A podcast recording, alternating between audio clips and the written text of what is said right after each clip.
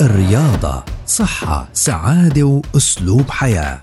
نصائح ومعلومات رياضية مهمة لجسم صحي وسليم. تسمعوها يوميا عبر أثير أجيال.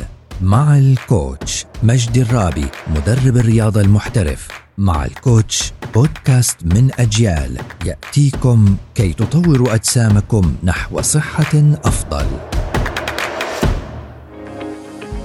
أهلا وسهلا فيكم عبر منصات أجيال المختلفة. اليوم إحنا بدنا نحكي عن تمارين خاصة في الإحماء. أنا لما ببلش عندي تمرين الرياضي أنا لما بروح عندي على الجيم أو بدي أمارس عندي الرياضة في إشي عندي اسمه تمرين الإحماء اللي لازم أمارسه بالطريقة الصحيحة.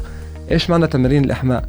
تمارين الإحماء اللي هي عندي دائما بتحمي الدم بتزيد عندي نبض القلب بطريقة بطيئة. يعني أنا برفع عندي نبض القلب بالطريقة الصحيحة اللي دائما أرفعه فيها قبل ما أبلش عندي أي تدريب. ممنوع عندي أرفعه بسرعة يعني. أنا إذا بدي أبلش والله تمارين جري. أنا بدي أعمل هلأ رياضة جري.